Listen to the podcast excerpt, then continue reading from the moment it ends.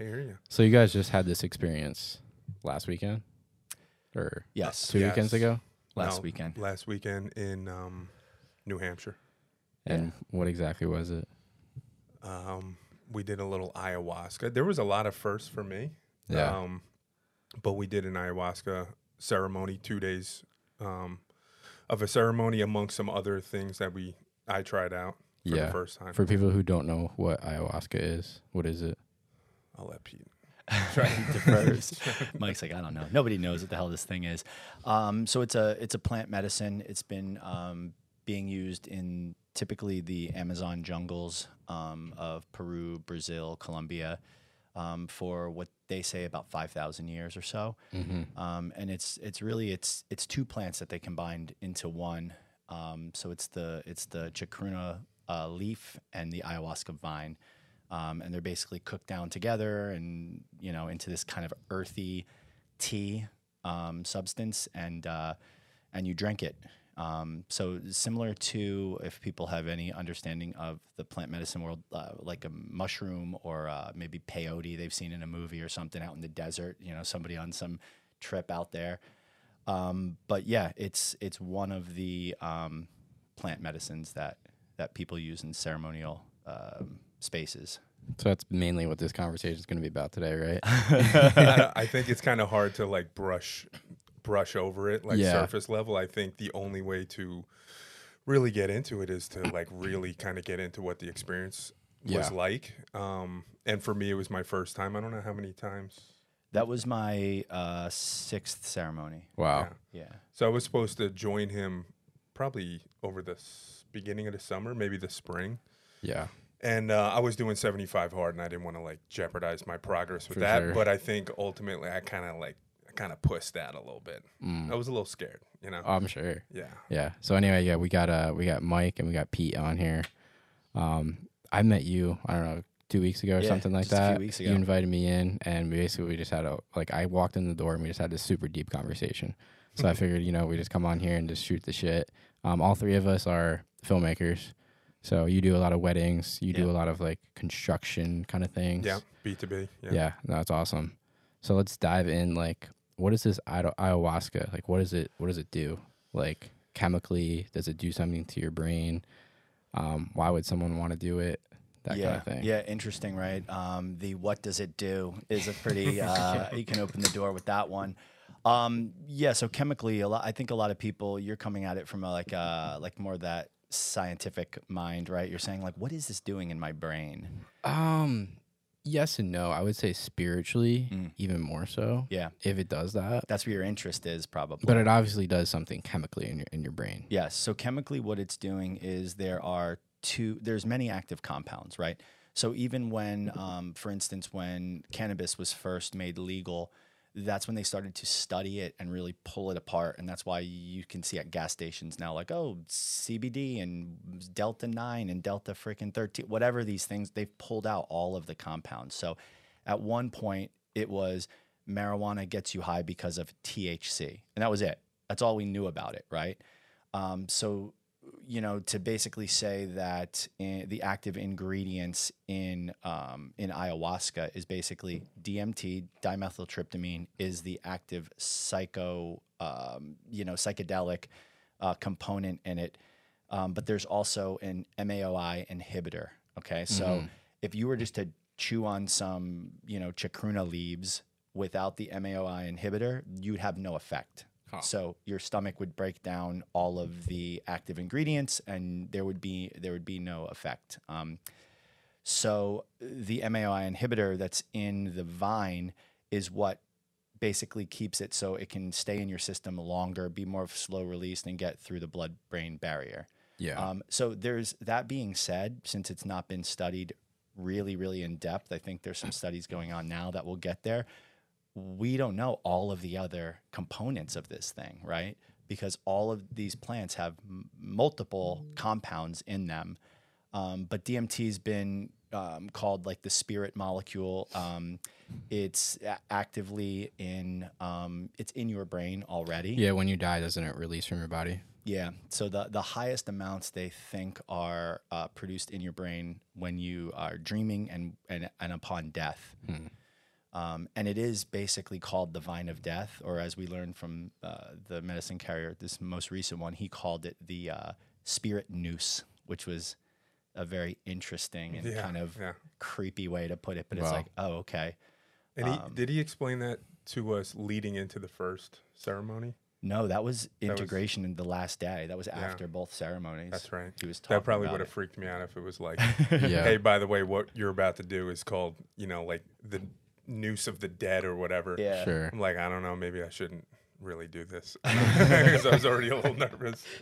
Yeah. So you've done it six, seven times, Yeah. I've had six experiences. and you just did it your first time. How was First how was your first ever time? Because you have a different perspective than he does. Yeah, absolutely. I have nothing kind of to compare it to. Yeah, right? Exactly. Has done, he's sat with different shamans in different locations, and I think the environment that you do it in probably plays a big effect on what the experience is going to be like, right? Yeah. So if you're in a much bigger group in like a, a dirt hut in the jungles of Peru, probably going to be a wildly different experience than what what we felt.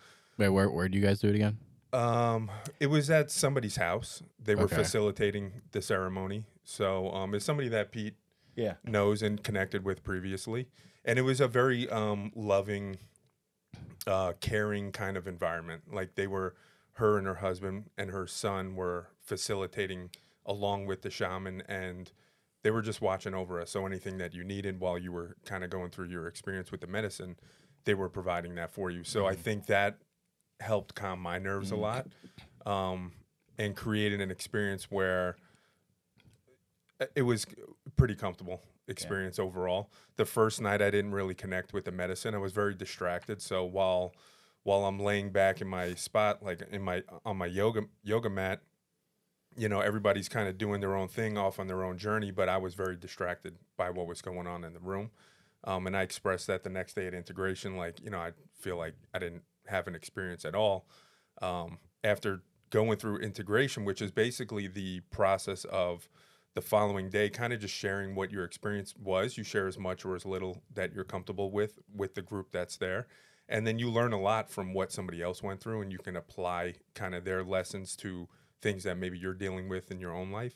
Um, so here I am going into coming out of the first night thinking I got nothing out of it, but turns out I actually did get a lot out of it. I just didn't have like a body or a um, like a trip, like a visual experience. Um, it was more just kind of getting the clutter out of the way and kind of, I think, getting my bearings on what was going to happen the second night because what happened the second night was like a completely different experience. It was Really? it was pretty wild. Huh. Yeah. Yeah. Yeah. And it was it was great to to kind of be there to see that because when he was explaining it in integration the next morning, it was it was cool because you hear him saying like, "Oh, and then this happened," and, and I'm there like, "Yeah, that was the experience." Like, and then I watched it click with him. He was like, "Oh, yeah, okay, wow," because all of this kind of awareness came over him in the situation, um, and it was cool because my every experience is completely different. So, um, you know, the medicine kind of does what it's going to do. You go in with an intention and you and you want to get something out of it. Um, and most of the many times that is met directly. It's like, okay, here are some answers, and you're like, oh, well, crap, that happened quickly. What else can we do while I'm here? You know what I mean? Yeah. Um, but it was cool because Mike's first experience was very similar to mine. Um, so when he was explaining that first experience, I'm like, that was mine, man. It was monkey mind. It just really shows you that, you know, we need to be mindful of everything we're kind of reading, seeing, listening to. I mean, your long term memory is storing everything you've ever, ever experienced through your senses. Yeah. And then all of a sudden you take this compound that you dive deep into your subconscious, and all of a sudden you're like, what is all this garbage in here? Mm. And you're distracted by it, you know? Yeah. So Um, what was the biggest realization you had? I think from the first night was just um, how easily distracted I am and how much I was more aware of what other people were going through in the room and mm-hmm. even what the facilitators like what their observation of me was that night. So there was a part of that first night where I'm laying back and I have my eyes closed and I'm trying I'm I'm expecting there to be like this wild visual body experience that Yeah. first night. So that's where my expectation is.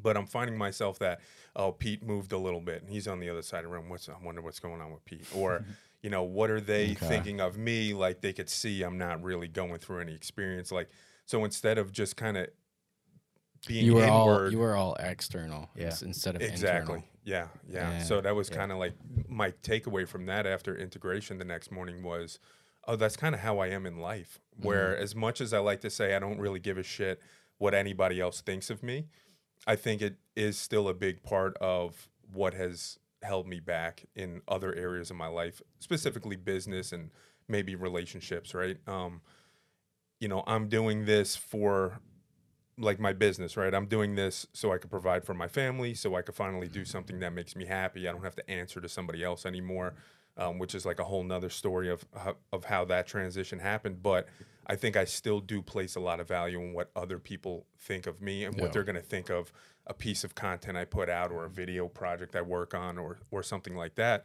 And maybe I shouldn't place as much value on those and or at least not to the point where it's going to be distracting. Mm. So I think that first night was kind of clarification like, oh dude, you are so easily distracted and worrying about what everybody else is doing. Yeah. Just focus on yourself. Mm. Yeah. So ultimately I think that was like night 1 the key takeaway. Yeah. Yeah. That's such a huge that's such a huge takeaway though because that has that theme has come to me in every ceremony and the way it's shown to me is always just tend to your own garden. That's kind of like literally what is I can see it, I can hear it um, and I can take that figuratively as well as literally, right? Yeah. It's it's very powerful. I know it's probably difficult too, but can you just try to explain the experience to me the best way you can? Obviously, everyone has a different experience with it, Yeah. but um, it kind of opens up like a new portal. I'm assuming to your subconscious. Yeah. What Yeah, are you that's one way to seeing? put it. how do you how do you feel? Um, is there anxiety involved with it?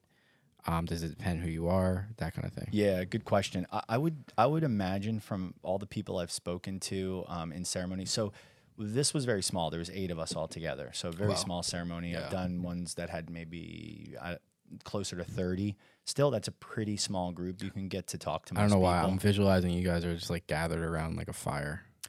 Uh, at some point, you At will, some unless point, you're yeah. just Okay. like a human burrito and you can't do that, then that's me. I'm just laying there, uh, wrapped up in a blanket. These guys Is are out at the fire. Yeah, Pete was a pile of sheets the Yeah. whole weekend. I'll show you a picture of The fire, yeah. of the room that we were Um, in. Yeah. Okay. So to explain the uh, the experience, was that the question? Yeah. Kind of like what's it like? Um, it's it's interesting because again, it's it's so specific to each person, and then it's so specific to each um, encounter you have with the medicine. So I've had wildly um, visual experiences where um, lots of visions and lots of kind of like insights that are coming through whereas some people have had fully physical experiences and, and almost never have a visual don't see a vision or have anything come to them but they have this like really you know it depends what they need right? Um, they can have this really loving warm kind of feeling over them um, where they feel nurtured and, and loved. Um, there was a you know there was somebody in ceremony that um, told a beautiful story about like healing his inner child and going um, basically he he felt this really this this sadness and um, it was about his mother not you know caring for him and being abusive when when he was younger. And um, he he saw himself he saw a, a young child crying in in the bedroom. So he went into the room and sat with him and just held him. And he said i just was so sad and i was so you know felt so alone. But as i just held myself as a younger child there and he's like i just went into that sadness. I just allowed that sadness to be there. And the interesting part is backing up just a little bit it started with a, uh, a pain in his side. And he said he's had this pain in his side for years and it pops up at different times and it's very uncomfortable and he doesn't know if it's muscular or what, what's going on there if it's a cramp of some sort. And he started to explore that like what is this? So right his experience started in the body. He's like what is this in my body so he started to feel that and he started to go into that space in his body. So, like you would do in almost a yoga meditation where you're scanning through the body, Yeah. he, he must have scanned, went to that spot, and then saw himself as a, as a child. Right. Then he started to comfort that child. He stayed in that sadness. And then he said at some point in that sadness, his inner child looked up at him. He was wearing a Star Wars, a Millennium Falcon shirt. And he's like, "Oh, you like Star Wars? I I like Star Wars. Whoa!" And he's like, "Oh, cool, yeah, cool." So he's like now talking to himself as a kid, and uh, he handed his child version of himself, his inner child, a Star Wars toy, Wow. and then he's like, then he took the toy and ran off. And as he was running off, he's like, I basically created like an Ewok village, like in the forest for him to like run off to. And he's like, Mhm. like, see you later, you know, one of those deals. And that pain in his side that he's been carrying for probably a decade or more Wow. was gone. And it's part of his healing. When you talk about a year and a half ago, um, he was suicidal and he was ready to be be done and, and give up on life. And he found the medicine by kind of accident and has healed himself in these in these ceremonies to the point where I'm having a conversation with him. I'm like, How are how are you? And he's like, I'm living, man. I'm here to live. Like he is no longer there. He is no Yeah. longer suicidal. He is not on medication. He was treatment resistant with depression um, from those early childhood traumas. So for him to go to one of the major traumas and heal it, I mean, he's he he no longer needs medication for that. Right? Yeah. That's gone. That's completely out of him now. It's crazy. So that's an experience that somebody else had right next to me. Yeah. So it's I guess it's a way to deal with trauma. It's one of the things it is. Yeah. So why did how did you find it, and what did you get? What what was the biggest takeaway you've gotten from the six times that you've gone? Man, Like, Yeah. how has it changed your life? How has it changed you? Yeah, it's interesting to to ask that. I was talking. My cousin kind of asked that the other day. Is like, be aware of how it's changing or how it changes you.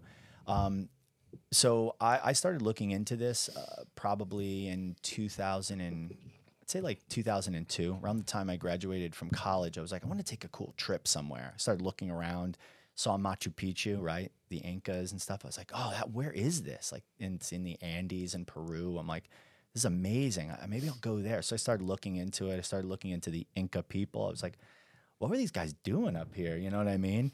Uh, they just disappeared off the earth. You're like, there's some mystery around Machu Picchu and that whole thing. Then I started to research what was going on in the jungle at that time. Um, and ayahuasca was part of that. And I was like, what is that? And at the time, you couldn't really partake in any sort of plant medicine like that anywhere in the United States. It was it was solely from what I understood in Peru. So now you can go to Colombia. Now you can do it in freaking New York, Pennsylvania. It's everywhere. Mm-hmm. Um, but at the time, it wasn't even available in Colombia, Brazil. I don't think they were open to it with, um, you call it like tourism yet, right? It's become a very touristy thing, which has its has its problems as well.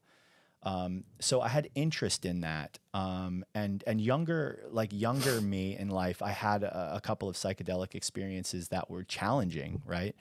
Um, so I knew it wasn't to be like messed with. This isn't like um, this isn't something that you take just for fun. Like people that take it and go to concerts or something like a like an LSD or a, a mushrooms or something, fine.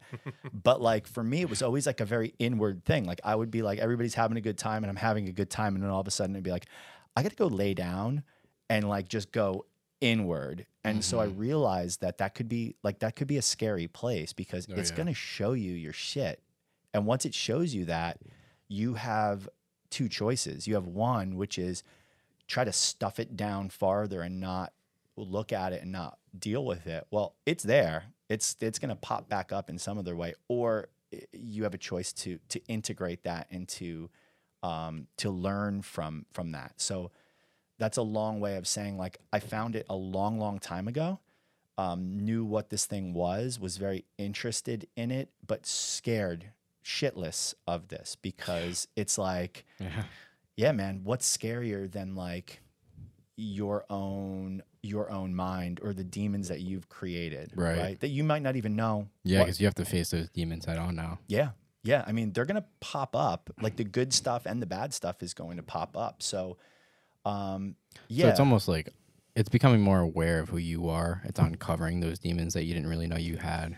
Yeah, and it's also I think it's uncovering some of the beauty that maybe you've taken for granted too. Mm. So it's not always like, hey, let's go in there and clear out the the bullshit. It's Right. like, hey, let's find this like let's find this little nugget that like really made you feel great and be appreciative for something that maybe you couldn't be appreciative at the time. So in my last ceremony, I had a kind of like a repressed memory come up that was uh, I was in first grade. My father died when I was seven.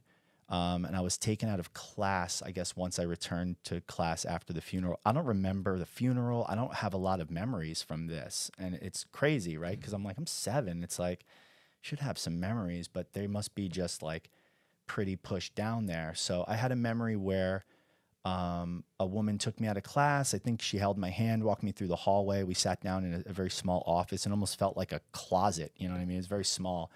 Um, but she she spoke to me and she's just like, "How are you feeling? I understand you've lost your father and blah blah blah." And she introduced herself. She's like, "My name's Mrs. Walker," and she like walked her hand across the table. Um, and it was just a small thing that like for her was probably you know, hey, it's Tuesday. Some kid's dad died. I got to talk to him. This is my job. I'm the school counselor or something, mm-hmm. right? Um, but for me, it was like I looked back at that scenario and I was like, that really made me feel like cared for and loved. And it was interesting that I was like, I have, uh, I have a lot of, um, I'm thankful for that experience. It was a small experience, but it's weird. Like that just popped up. Like, hey, be thankful for Mrs. Walker. Yeah. It's like I don't even remember some of my teachers' yeah. names. It's wow. like I had one experience with this lady for 30 minutes probably. Yeah, she probably just gave you a feeling that you never felt before. Yeah, she yeah. just was like, "Hey, if you need anything, we're we're here. I understand this has got to be tough." And I was like, "Cool, thanks." Just funny how you didn't even really think about the impact of that until you were like in your 40s. Yeah, it's like, hey, it's like it's like, it's like 37 years later. I'm like, yo, shout out to Mrs. Walker. Hope you're doing good. Love to buy you breakfast. You know what I yeah. mean? Um, so it, it shows you that too, and it shows you like you know all the all the beauty and it gives you this feeling it gives me this feeling i guess when we talk about it it's kind of like you speak in, a, in the me uh, because I, I, don't know what it does for other people but um, it does give me a feeling of that you know we're special like humans humans are special and we're connected to to the planet and you're you're not separate from the the plants the animals the air we breathe we're all this we're all one thing. Um, so it, I think it makes it very hard for you to be like a terrible person mm. if you go to plant medicine because it's like, hey man, if you're hurting someone else, like you're hurting hmm. yourself. Mm. If you're hurting the planet, you're hurting yourself. Like, how can you do that mm. when like this is such a gift? Yeah. You know, this life is a wow. gift. That's crazy, man. Yeah.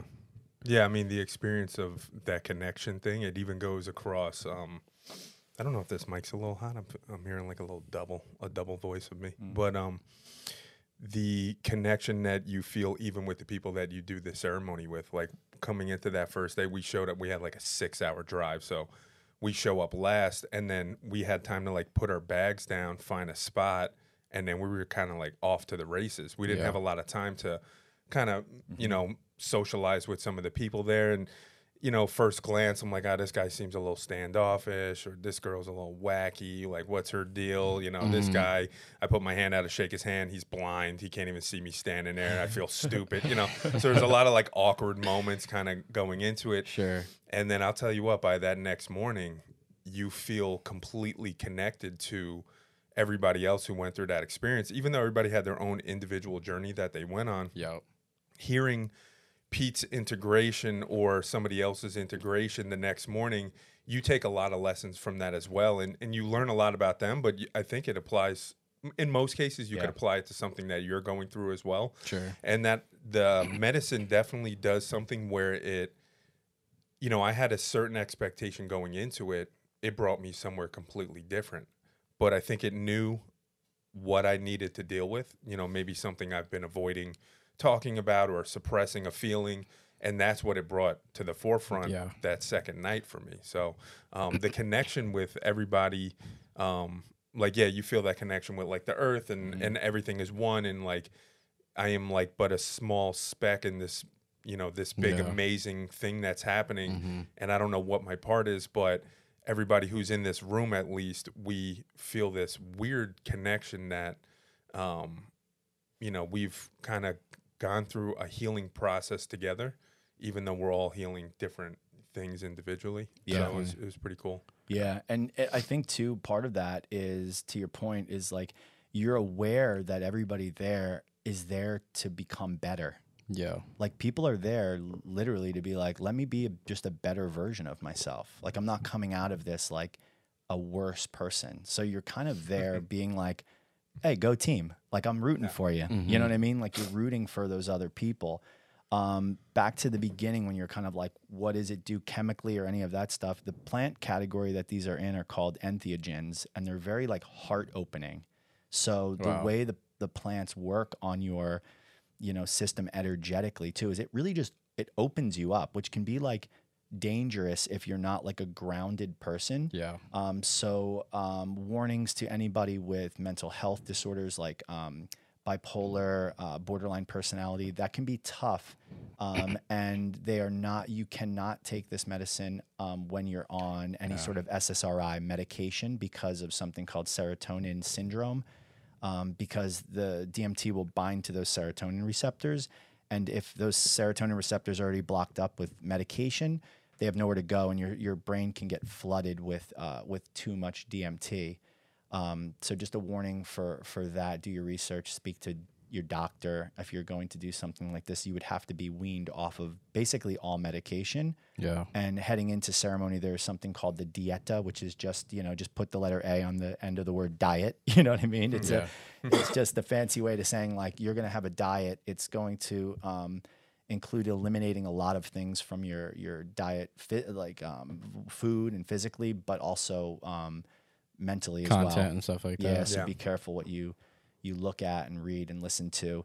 Um, and the last part of that is one of the things it does um, from like a physiological standpoint is it takes your default mode network of your brain completely offline for the time that you're on the medication. The default mode network is basically where your personality uh, lives. A lot of time, that's where the ego lives in your brain. yeah. So a lot of your sense of self is located in that area. So when that comes offline, it sort of pulls away a lot of those pieces that are like, I'm Pete, I'm a photographer, and I'm a this and that. and it can take that away. And then what's left is like, holy shit, what, a- what am I? What am I? like what is this and then it does reveal that like when you pull off of the the conditioning that we've had we put on on top of everything there's something that sits there Yeah. that's the awareness of and you're like what is that? So Huh. that's the interesting thing. The awareness is and i had a, an experience where that's what kind of was coming up. It was showing it was saying like well you are awareness. Like so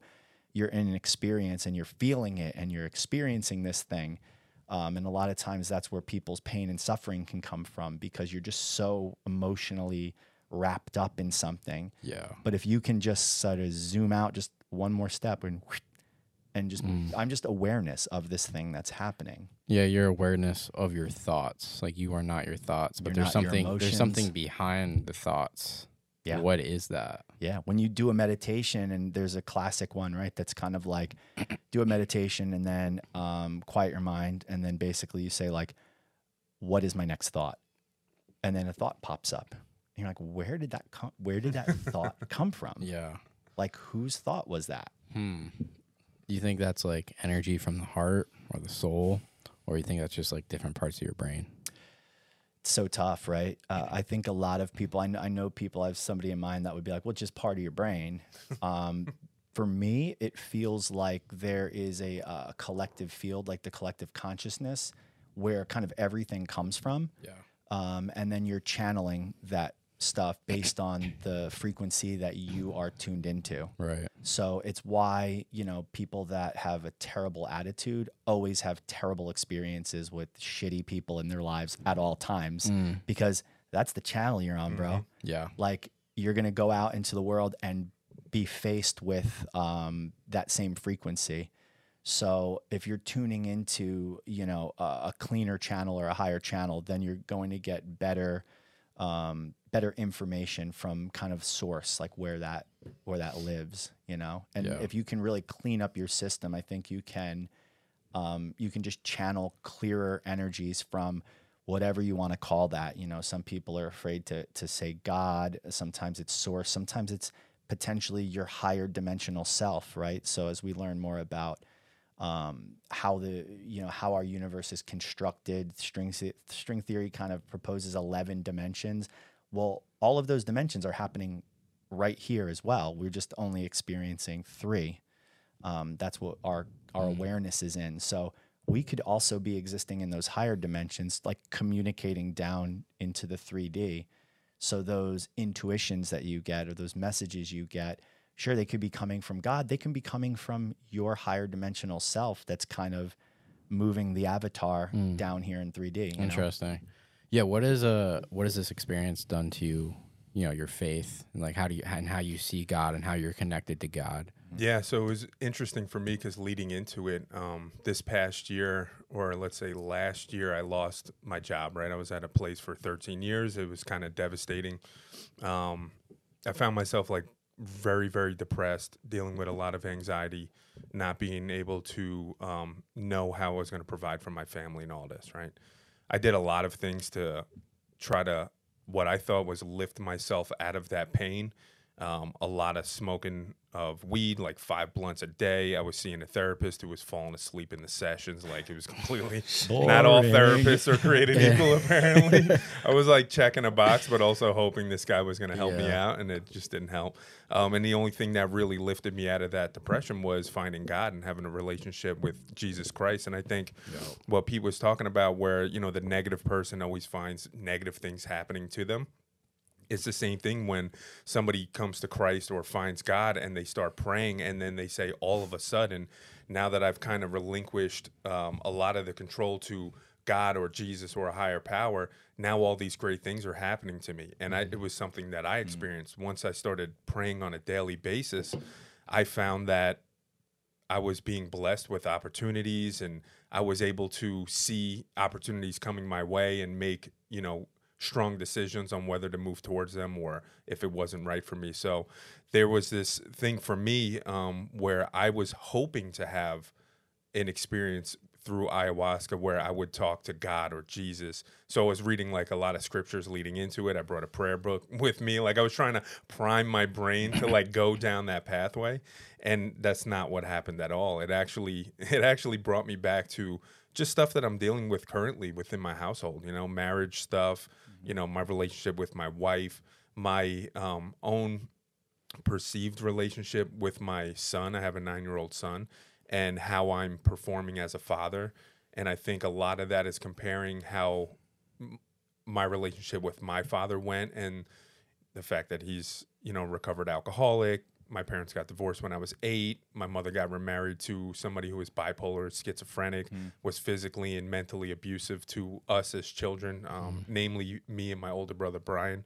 So like it it i had this expectation and this wanting and this hope that i would go into the weekend having like a godly experience. Hmm. And i think i did in a way but not how i pictured it would happen. Like mm-hmm. you know the clouds what's up, would JC? open up. Yeah, yeah, up, like bro? hey you know like you uh Yeah. you know here we are like Yeah, what's up man let me tell you a little bit about your your faith and you know you know what that means but instead it brought me to things that I just need to deal with now in uh, life with my wife and my son and, Yeah. and and my own perception of how I'm performing.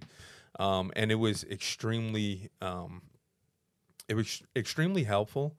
Um, but it's exactly what I needed. So again, like the medicine kind of knows what you need and what direction you need to go in, and then it brings you there. As much as you want to go somewhere else Yeah. and maybe deal with something else, or just look at some pretty a pretty light show, which is kind of what was happening in the beginning of my uh, second day. And then I was like, well, this is really nice Yeah, and it's pretty and it's amazing, but. I'm here to do some work. And I had that thought, and then that's when the stuff of my son and my wife and family stuff came up. So, um, but I think what it did for me on a kind of like in relation to um, spiritually and my connection with God, it just I've never been a big um, like a a strong believer in like like controlled religions or you know it's more uh, my my mother's Jewish, my father's Irish Catholic, both hippies, never kind of raised to do one or the other. But I kind of had more of a um, agnostic approach to it, where I believed in God, but just not like a certain sect like controlling the, you know the words and the text and um since I've, you know, kind of been building a relationship with Jesus, it's been interesting to still have the perspective of like, yeah, this was an amazing man, you know, whether you want to believe he was the son of God or or not, whatever, or if maybe you believe a different religion, it all kind of leads to the same place where you know we all believe in God. Yeah. It's just kind of our path to get there is a little different. Right. So now it kind of it kind of gave me a perspective of um, there's a lot of similarities amongst all these faiths, and even even being an atheist is a religion in itself. Like it's the belief of no belief. You know, it's like so you really have to believe that as well. Um, but it it really allowed me to have I think a, a greater connection with the path I'm on, leading to the same thing that we're all kind of leading to, or the same thing that we all came from, this higher Yeah. power, or this this source, as you know, Pete calls it. Um, it was a beautiful experience for me coming out of it. Um, I feel like I healed a lot of of what was really bothering me heading into last weekend.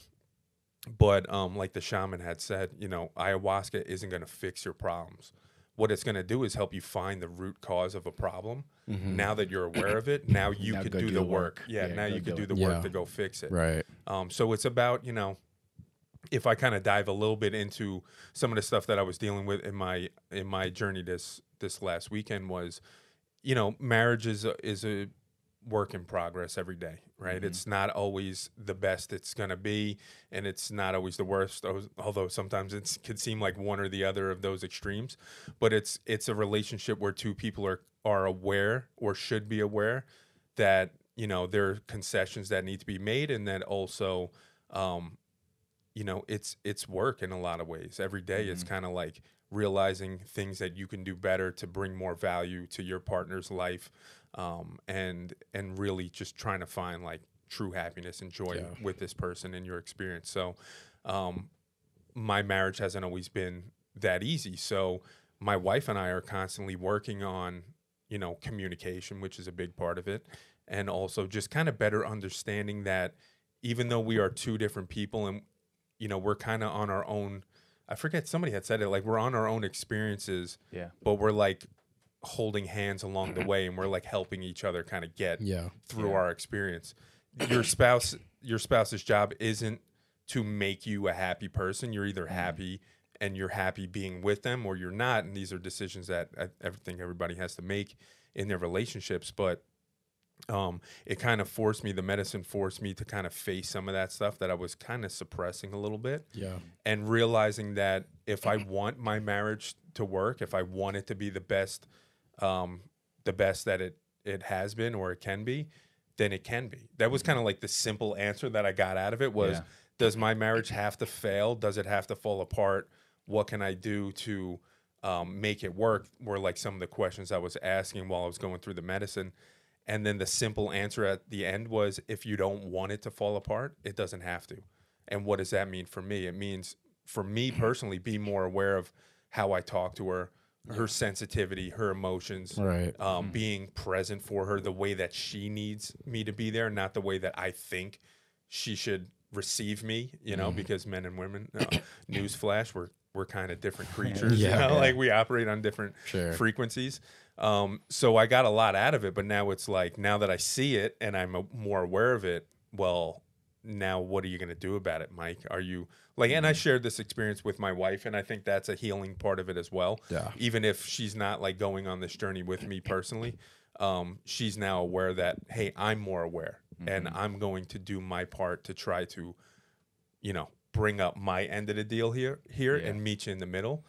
And then as long as the other person is willing to do the same, then I think all marriages can work no matter how hard it might seem today.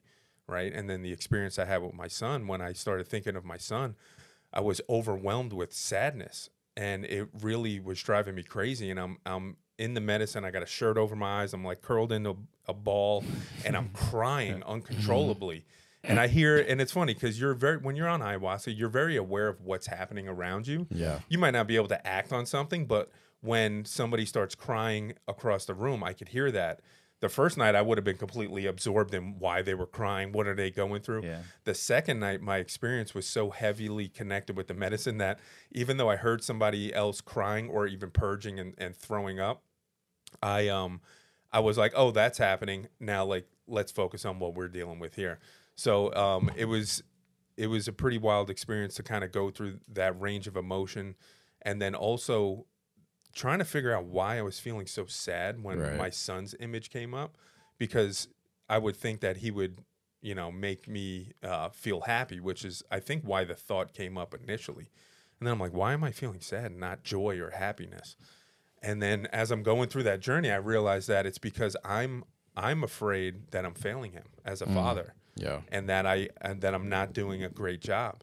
And then as I start diving deeper and deeper into there, and my emotions are just kind of weighing over me, just like with my the answer, kind of with the issue with my my relationship with my wife, it just hit me. It's mm-hmm. like you're not failing him. Like, what are you so upset about? Yeah. You're not failing him. There's always room for improvement as a father and as you know a husband, but But that You're was doing a great that was job. underlying like your biggest fear to fail to fail him, right? yeah, mm-hmm. yeah, And that was deep with, with inside you. it was. And you didn't I've been realize it. carrying it. Yeah, Yeah. yeah. Interesting. So it's like now that I'm aware of it and I know that one, I'm not failing him. I'm doing a great job. Yeah. All right. But stay focused, you know? Yeah. Always be aware of this little sponge that's absorbing the things that I'm doing and saying and I'm teaching around him and and uh right, we're back. Cool. Is Yeah. there anything else that you wanted to add on to that story? Um, so I mean, just kind of overall the experience. Um, that second day, like I said, was a much different experience than the first night, and there's there's no way to explain the whole night because it was like a very long, drawn out, amazing experience. But essentially, what's going to happen when you do the ceremony, from what my limited knowledge now, first night is kind of like a, a kind of feeling out phase for I think a shaman if he's if he's being careful and he's So kind le- of very aware. Less dose the first night. I th- so he has to mix the drink, right? He has like a uh, It's like a concentrated. yeah, it's a concentrate. He made it Dang. definitely weaker the first night because he's like, there were two people out of the eight that it was their first experience. So he's like, all right, let's. There's You can always three, a- Oh, three. there's three. um, It was it Tony, was- oh, his oh, first time his? as well. Yeah, wow. Okay. Oh, true. Tony yeah, was this Chinese guy, barely spoke English, and Bro. he had it was so freaking great to experience that Dude, with him because he was like, it was hard for him to put it into English words, Yeah. but Yeah. the smile on his face that next night Oh. was hysterical. And he had no frame of reference. He's like, yeah, I don't know. He was literally wearing jeans, a crazy belt with a crazy buckle, and two collared buttoned up shirts. I'm like, hey man, you comfortable? He's like, everything's great. I'm like, I'm Yeah. like, dude, what? He's like an architectural engineer or mechanical engineer or something like yeah, that. he's like a genius. Yeah, yeah. He's like a genius guy. He's in a room with So these yeah, idiots. He was just standing up a lot. He was like standing randomly in a kitchen or putting his coat on and off a bunch. Yeah, I I was, was like, calling what- him Tony Romo because he just kept like roaming Yeah, around the house yeah. while everybody's tripping on freaking ayahuasca. But He's a uh, he's a so wild boy. that second night though, just kind of like try to encapsulate what my experience was that second night was when I took the first cup. Um, you know, I kind of got back in my spot and pretty quickly I started realizing that oh, I was going to experience some shit tonight. So it was a very visually beautiful and pleasing uh, trip that I had. Um, the geometric patterns and the shapes and the colors were so bright and loud, and they had the shapes had so much depth to them. So it wasn't like a flat picture. It was like constantly moving and changing. And I think you experience this a lot of times when you trip on like mushrooms or even acid, you see like a rainbow grid or you see like geometric patterns. But this was the most vivid I've ever seen anything. And then that's kind of when I was like, oh, this is really nice and beautiful, but where's the work? Like, I know I'm here to deal with some shit. then I, you know, went pretty deep into some sad emotions that I had to deal with. And then two hours into that journey, you know, he, the shaman plays a, a freaking pan flute and a, like a, a, like a thing of feathers and then that's kind of when you know second cup time is coming up. Now, not everybody's going to take a sep- second cup. There's one guy who took one cup both nights and he was off to the races. And some people, and the shaman, if he's good and paying attention, I think he also is very aware of like, okay, you're good. If you Yeah. take any more, it might be Yeah. too much. um, but I think a lot of times it's you need that second cup to get to the spot where you really need to mm-hmm. be. So I thought taking the second cup, I was going to like lay back down and dive deeper into my emotions and these things I needed to deal with. And it became pretty obvious pretty quickly to me that therapy was over and now I was off on a fucking journey through the galaxies. And uh, it was a wild trip that just never faded. As the night went on, I thought like, "Oh, this is going to start relaxing a little bit," and then another wave would hit me, and it would be more powerful than the last time. But I was able to experience like a little so socializing that second night out at the campfire with some of the other people who were going through it, and they were tripping their balls off too. And uh, the visuals, the body feeling, uh, I did have a sense of in that second um, part of the night where um, there was a, a wave of self love that came over me. I remember listening to the music um, that he was playing, and and every movement of my fingers, and like if I touched my fingers together, like colors would burst out of it, and I would feel the sense of the colors, which is kind of hard to explain, but it felt very beautiful and and it was like a pleasing feeling. And then I remember having a thought of like, oh, this vessel that we're in is very fragile and like you should probably take care of it. Yeah. So like my final lesson for the night before I went around uh, like Neptune was uh, like take care of your body. Stop falling off on your diet. Stop falling off on your fitness schedule. Like take it seriously because as you get older, it's going to be a little more difficult. But also you have a son and you want to live long and be healthy and set a good example for him. So like take care of this vessel that you've been given. And then after, from that point on, it was Go just have some like, fun. yeah, it was just like it now smacked you on the butt. now go ahead. Go, yeah, go." yeah. yeah. So I think that's it's what it does. It gives you you get these little lessons, and then at some point, it's just like, all right, you good? You got it. That's enough for now, and then you can go off and have like a good like a good time. And sometimes people just have an experience where it's just they're showered in this like love and this warmth and this feeling that they're like, I didn't really get this like insight or what, and it's like, yeah, you just needed a hug today. Like you Mm. needed that as your healing, you know? You said you got sent off into the galaxies. Like, what do you mean by that?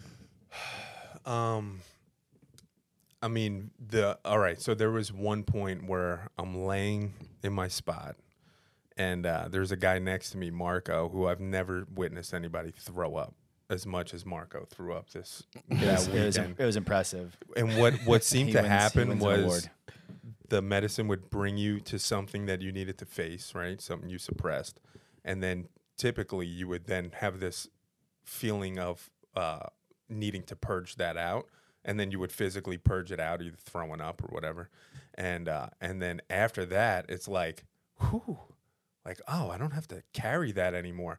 So it, it's almost as if, if, and this is the way it feels like, and the way I perceived it was, it found the thing I needed to deal with. It allowed me to go through that experience, finding some sort of resolution or answer or at least direction, and then it got rid of it out of my body for me, so I didn't have to carry You it threw up? anymore. Oh yeah, I threw up quite a bit. Um, Oh wow. And you uh, normally do too. I don't I don't purge uh, with I don't throw up very often. I don't purge like that. Um, I have different kinds of purges. Like so, for instance, when we were talking about the guy that was to the left of me, um, when he had that experience with his inner child, he was purging through tears. So that's an energetic release as Yeah, well. yeah. Um, you can do like big yawns, like your head almost freaking, you know, your jaw like unhinges. You're yawning so big, you know what I mean? It's like ah, just getting that out that way. Um, you probably scream if you wanted to. yeah, most people don't. Like there Yeah. is like uh there is kind of like a vibe of like keep it keep things like to yourself as best as you Yeah. can to not disrupt other people's experiences. Sure. But yeah, uh the actually like physically purging like vomiting is is like a normal part of it. Um I was I did one time and it was it was late night the first night. It was like way after. It's not and it literally it's not because your stomach is upset from the medicine most of the time. For me it's not. It it is like Mike said, it's energetically something starts to like get raised in your body and then um, and then you'll you'll purge and most of the time you'll have an awareness of what that was that you purged um, so you'll have a vision of exactly what you're releasing and, and letting go Wow. so it's really interesting and um, the music and the sound has a lot to, to do to with that, that. too so a lot of times what you'll you'll hear is a song will start or some music will start and all you'll start to feel it you'll start to like vibrate a little bit you'll feel like your your energy start to like your frequency start to like raise um, which can cause discomfort. You're like, what the hell is this? You maybe you get start to get hot, um, and it's almost like a wave. You'll hear like, oh, it's starting over in the left. You get somebody, somebody's over there hurling, and then boom, it hits the next person. It hits the next person, and you, it just comes right around the room. You're like, fuck, I guess I'm next. You know what I mean? and boom, it'll hit you, and then move right on to the next.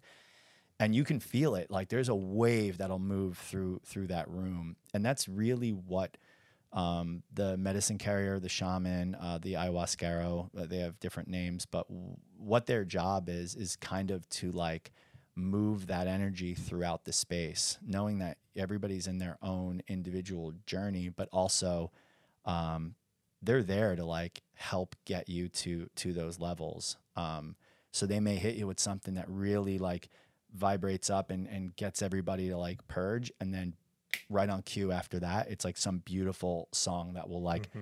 come and, and lift you right back out of that and kind of like reset the the energy which is like very weird to say to when there's not a frame of reference like speaking to you and you're like well, what are you saying you know Yeah. or like when Mike's like, yeah, and then it blasted around Neptune or whatever. It's just like a joke to say like there's we're failing at words to describe things that just don't have um there aren't words to describe some of the things. So it comes up sounding freaking ridiculous because Yeah. like, I, I don't know what to say. And Yeah. sometimes the visions and the things are coming to you so fast um, that you're having a hard like I'm having a hard time like understanding what's what it's showing me and you're just like okay this is pretty or this is a cool thing that geometric kind of thing that I'm in but like what is this space that I'm in like where am I and what does this how does this uh how does this relate to my my life back here when I come out of this experience right Yeah. Because you're almost like two different people. Like in that experience, you're almost like a different person. Like you're experiencing so many different things. yeah Yeah, yeah, it's think almost like multiple And then you go back Yeah. and then you go back into this life. yeah And But I how do you apply those lessons? I think when you're in the medicine that that deeply, you're more accurately who you actually are. yes Mhm. Um, like he mentioned earlier, it's like uh, it, it's a lot of people kind of explain it as like, oh, I had like an ego death, right? yeah. That first night for me, where I was so distracted and, and caught up in what everybody else was thinking of me and my experience. Like that's my ego Oh, yeah. getting in my way, right? And this is something that I have a hard time dealing with Mm-hmm. just in regular life. That second night was like, I think the first night it kind of like allowed me to identify that, and then the second night was a part of it was just kind of letting that go. So laying there as a 40 year old man in a room of strangers, the only person who I really know is Pete, and then crying uncontrollably when I feel this sadness when I think of my my son is like not an easy thing to do necessarily. Now I am a little more like emotionally uh, available, let's say. Like I don't really necessarily have a problem crying in front of other people or men or whatever um, if it warrants it. But it's like you know, it's still a thing where you kind of put up a wall, right? You don't want to let everybody know how deeply. Uh, you know, tarnished you might be. You know, you're walking around like you're Superman, but really you're dealing with some heavy shit inside, right? So, letting letting people realize, like, oh, this guy, he's dealing with some shit, is not necessarily an easy thing to do so I had like kind of like a little bit of an ego death there, just allowing myself to be myself, I guess is the best way to explain it. And and there's no nothing to inhibit you from like not just feeling what you truly feel and expressing that outwardly where other people can identify that as well. Um, so it was like a really, um, really grounding experience for me um, and taught me a lot about loving myself, but then also having empathy for others, the other people in the room and others around me, which is where I think That's that huge. my feeling of connection to these people who I still don't really know who they are just going through that first ceremony and then especially the second ceremony um, like these people are my brothers and sisters that i went to war with almost you know we went through this journey of healing together E- everybody's thing looked a little bit different Yeah. but we all woke up that next morning and go that was wild Yeah, you give everybody a hug. You're like, "Hey, how Yeah. you feeling?" We'll do an integration tomorrow night with that group, so everybody really? everybody should be on, um, and we'll start to integrate. But even when I this is the first time I've seen Mike since last weekend, so Yeah. when he came in, I'm like, "How you feeling?" He's like, "Good," um, and that's great. Um, for me, I had the first time ever. I feel like I came out of the ceremony felt great, and then like a couple of days in, um, I was just having like I don't know, I was just having feelings uh, of discomfort and just some not normal feelings that that I typically have. But um, I was able to identify what they were, uh, speak to my wife about it, just talk talk it out and bring some things up. um, that I guess I wouldn't have brought up if it wasn't like it was just weighing on me, you know, Mhm. and it was Oh, something yeah. that came up, and it's Mhm. just like, hey, like, hey, I need more hugs from you. Do you know what I mean? Like just something simple that you're like, Yeah. I'm not trying to Yeah. like be any kind of way here, but I need to just say something that like I need, and that's just one, you know, one example, but it does, it really does, um, you know, it really does open you up, and and uh, I think you know one of the biggest lessons you can take away from an experience like this is just in general when you're looking for answers i think we're all looking for answers um, so everything we've said here is just subjective right? Um, we're having subjective experiences each person is and your life is kind of you're making decisions you're you're kind of being guided by you know these insights that you've had your, in your life right? Yeah. and sometimes you're guided by the wrong people or the wrong ideas.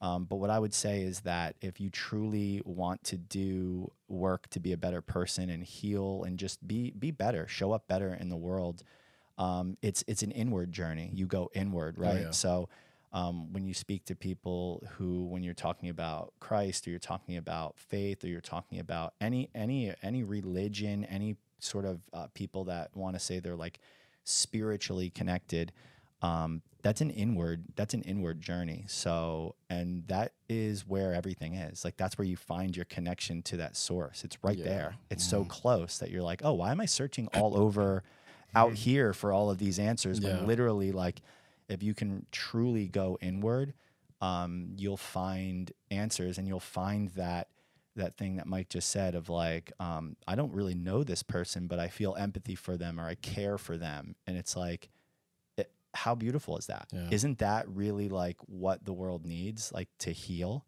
It's like if you're healing yourself, you're you're doing such a big part for ev- for all of humanity. Yeah, for sure. Yeah. You had a really interesting way of, I think it was a kind of like almost explaining God and how we're all, you know, connected. And Mhm. you, I think it was something to do with like lights almost. Can you explain that again?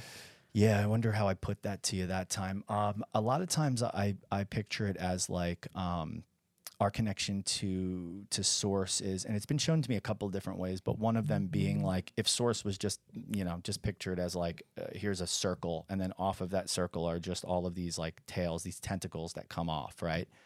Um, I'm one of those tentacles. Mike is. You are Zach. Um, you know and basically we're we're an expression of source just having a subjective experience and our experiences feed back to to that source so what happens is when um you know when everything was created right and if you are believing that there's like these multiple dimensions well one dimension and then two and then three that one that source starts to fractal out into multiple dimensions and smaller and smaller pieces right so at some point, it creates uh, planets, then it creates things to live on that planet, and it creates a system for all of these things to live. But it's all the same thing.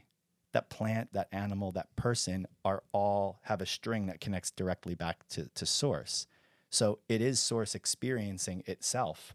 So it's like an animal eats a plant and it nourishes the animal, whatever. It it's source eating source. It's a very weird thing to like you know what I mean? So like when we're talking to each other and looking each other in the eyes, it's source looking at itself through a different perspective. Right. So it gets to experience and then what's happening is we are all our own little planets and we have our own you know our own universe that we're creating through our experience. So that then fractals out into our children and the people that we come in contact with and it keeps going and then that all feeds back to source. So it's this thing that's being co-created um, but we're not separate from any of it. We are all the same thing. We're just a piece of it. So everybody has like if it was a light um, if i said something about that then it was probably that we all have like this spark like a divine spark within us right Yeah. um, and that light is the animating feature. So, like, if you want to call God like the animator, right? It's what animates it. What it's what moves. It what um, it it wants to create. Giant floor is calling me. That's cool. Doesn't get bigger than giant. Um, so yeah, so that it's like that that spark, that animating force is in everything, right? A seed drops into the ground and it knows exactly what to do. Has all the programming built right into grow into a tree, right? Um, so that that spark that's within all of us, that is the animator saying like, go do the thing that you love to do. Go be animated. Go create Yeah. because it's a creative force. Think about it. Like this whole thing that we live in is based on creativity. Yeah. Things are being created out of nothing. Mm-hmm. Everything that exists Yeah. on this planet. Yeah, we're all creators. Yeah. Yeah. And it all cr- was created from what? Just raw materials that are here mm-hmm. and and thought. Yeah. Yeah. Yeah. Now contrast that with like societally or through schooling or television programming or whatever, where we're led to believe that this is completely random, that we're nobody special, just go to work, you know, go to school, get in debt, go to work to pay that off for the rest of your life. And then you might have like five years at the end of your life where you can kind of just do whatever you want. And it's, I think there is a concerted effort by they, whatever, you know, uh, a, a, maybe an opposing energy to to divide us in that way, right? Because like what Pete's saying is that whether you get to this through meditation or ayahuasca or a mushroom trip or religion and prayer, as long as you have the basis of that we are all connected and we're all kind of working towards the same uh, the same path, right? The same end result, which is I want to live a happy and fulfilling life, and I want to uh, provide for the people that I care about, and I want people, you know, I want to give respect out and receive it in the same way. Um, this creates a better world, you know, for everybody, right? To kind of be a little cheesy about it, but the division and the uh, the way that we're being taught uh, to believe that we are completely separate, that there are oppressors and the oppressed, and that everything should be viewed through this divisive lens, whether it's politically or so societally or whatever. It is like a concerted effort, uh, in my belief, that um, to kind of like break the energy that I felt last weekend That's evil. it- which Mm-hmm. is evil, right? So if you believe in good versus evil, or like you know, uh, angels and demons, or whatever it is, you know, God and the devil, this is kind of like all the same thing, which is is kind of another piece that I learned this past weekend, or something I already felt, but it kind of helped solidify it a little more, which was that you know there is a good versus evil type of thing going on. Whether you believe it's just like energies or you believe it's actually like demons and, and angels, whatever. Um, to and the and the war is to separate us individually so much that we can never build towards this greater thing Yeah. right so um the the ayahuasca journey i think is just one tool that you can use to help remind yourself like oh there's like a much bigger thing going on here Yeah. Yeah. that I have no understanding of at all. But That's all I do know is I want to play a part in a positive good- way. on the good yeah. side. Yeah, I'm on the good side of this battle for sure. I love Yeah. that. Yeah. Yeah. Now is uh is this legal? Yes, it's legal in um, it's legal in many countries. It's legal in uh, California right now, as far as like states go. I think Oregon Um, as well, maybe. Yeah, probably the weird Yeah. states will still come over first, Yeah. and then it'll go from Right. there. Yeah. Um, but yeah, you're gonna see you're gonna see a lot more of this type of of thing. Sure. Um, you know, over the next you know 10, 20 years, it's going to be way more common um, as far as like plant medicine because um, it's it's healing people, and at Yeah. some point the um, you know the corporations that are putting things into pills to kind of like solve problems and make billions of dollars um, you know they're scared of it in one way the other side is they're going to try to synthesize it and sell it as a pill so um, you know be careful with that as well right yeah. um, no, but there's there's all sorts of therapies that are are being um, studied and made legal now. They have MDMA therapies, they have um, ketamine, they have uh, psilocybin studies that's gone through uh, review and all that stuff. So it's getting there. Um, but again, it's um, it's interesting, right? Legal is funny because like if you would to say that if you'd go into like the Amazon and ask you know one of the indigenous people like hey is this stuff legal you'd be like the hell is legal it's i got a plant from over here three miles away there's another plant we Yeah. figured out about 5000 years ago you know there's millions of different plants in the amazon and they just took two random ones and put them together and it did this thing crazy. so they don't even know where it came from Yeah. you know they're like we don't know who Yeah. the hell did it and it's like Um, Another really cool yeah. experience was uh, the shaman, and I don't know how some of the other ones do it. I'm sure it's like a similar thing, but he gave a lot of history, a lot of perspective on how it's been used over the last thou- thousands of years and things to look out for, and um, Yeah. kind of like how it connects to um, like different planes of existence or uh, like programming through school and TV and governments and stuff like that. There was a lot of different like perspective given, even like aliens and and uh, you know the universe as a whole and what might be out there. There was a lot of like connections made throughout the weekend. Yeah. that was like. Sh- I didn't bring my tinfoil hat, but I feel like this is the time where I should put it on. Yeah. But it made so much sense, especially after going through the experience. Like, oh yeah, I could see how that could. And the interesting thing is, most uh, most of the respected, you know, medicine carriers, they're going to tell you what um, what they believe or what they may have experienced, but they're going to also tell you that like no one has this all figured out. So anybody you anybody who says, "Hey, I have," you know, I gatekeep this information, come to me because I have all of this figured out. Um, that's you know, be wary of that type of person or that type of Yeah. thing. They're they're mostly telling you the ones that are like actually like legit people are like this is how I use it. This is how it's it's worked for me. And I don't know no one knows what the hell this thing is. No one knows what we're connecting with. No one knows what this really truly is. But over it's overall and it's it's powerful and positive like that is the experience that most people are saying they're having with it Sure. but to say like what it is right he's kind of like he even said he's like nobody knows what this thing is or where Yeah. it came from or how it's here how this is possible Right. because you experience magic you experience things that you're like how is this happening right like how are these things happening yeah. um, and I would I would argue that it's not just happening like in your brain. It's happening. Um, it's just opening you up to to other possibilities, and that can be very tough to come back from because you come back and then you're like, all right, man, I got to go buy some milk and eggs. Like what?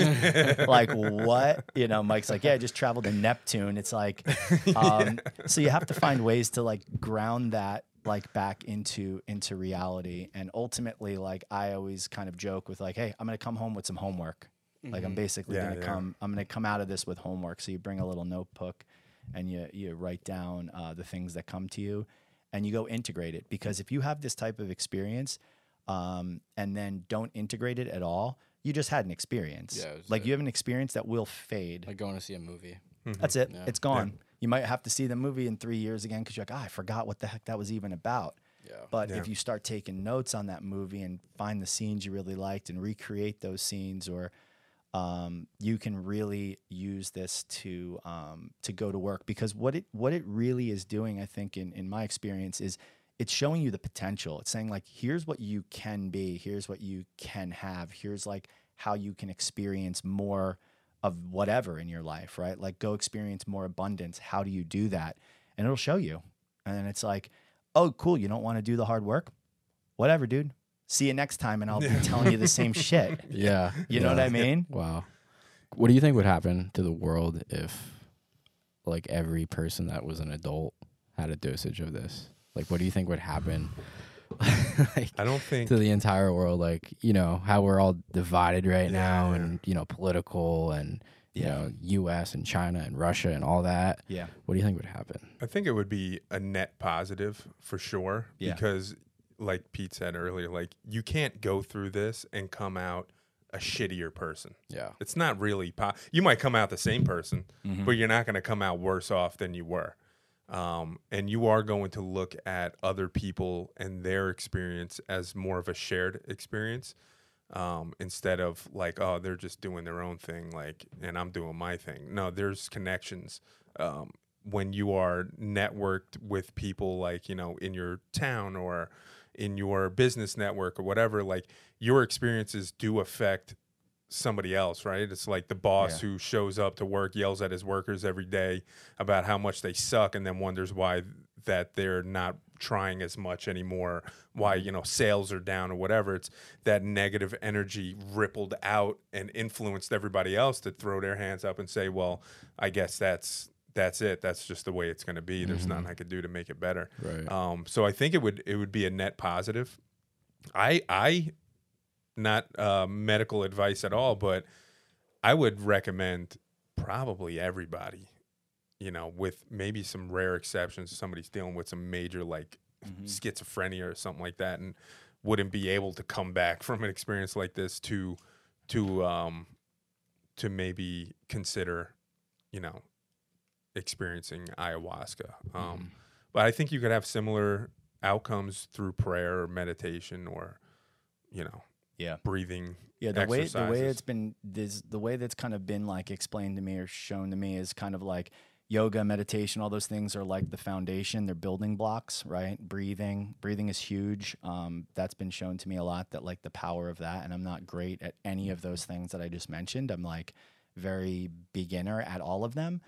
Um, but they're kind of these building blocks and what kind of like a plant medicine or like a, even you know like a mushroom like a higher dose mushroom experience can kind of like bypass a lot of that work and just plop you in this space that like eventually you'll get to through prayer meditation breathing and stuff like that. It'll get you there and show you a glimpse of it but then you're back exactly where you where you left off. Whereas with the prayer meditation and stuff it's these building blocks that every time you you would ascend up a little higher you're going to come back to that heightened spot because you've built Yeah. the, you've done the foundation Right. um, so it's really something that should be done in conjunction. So after my first ceremonies, um, I came back and I, I started a regular meditation and yoga practice, and that's been going on for a year now. Wow. So, um, yeah, no, I guess it wasn't after my first. My first one, I bought the yoga mat and just drove around with it in my car for like a year, and that was an example of like, fuck, I really need to do this thing.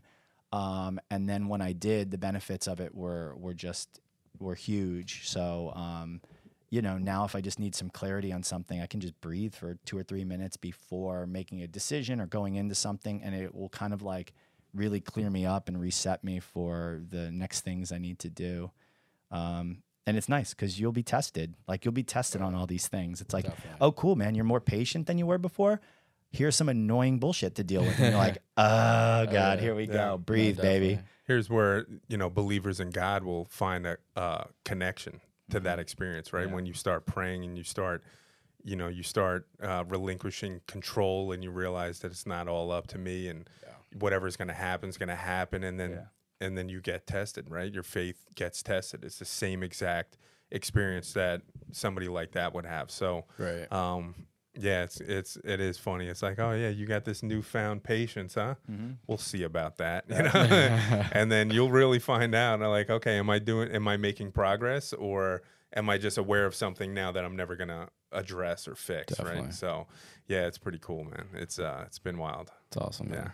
Man. Um, Sweet. I think you got to get going pretty soon. I got about three minutes and I'll be out. So Yeah. anything you want to do to wrap it up, we'll wrap Yeah, up. But I, I'll share one experience Yeah. around the Sure. uh, Andromeda wherever I visited, um, which is which was pretty cool. I was laying there after I took the second cup the second night, and I have a shirt over my head. I'm laying on my yoga mat, and I got my hands over my uh, face like this, and I'm enjoying the light show. The shapes, the colors are s- the brightest colors I've ever seen in my life. And then there's a point in that experience where I go, "Am I breathing?" And then I went.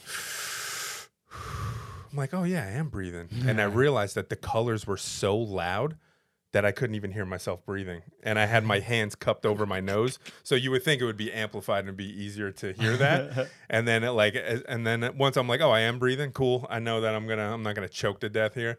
And then I go back into the experience in the light show and it's just like when I say like I visited Neptune or whatever, that's just what I'm talking about. It's just Yeah. like this crazy outer body beautiful experience that no words can ever mm-hmm. explain what I saw.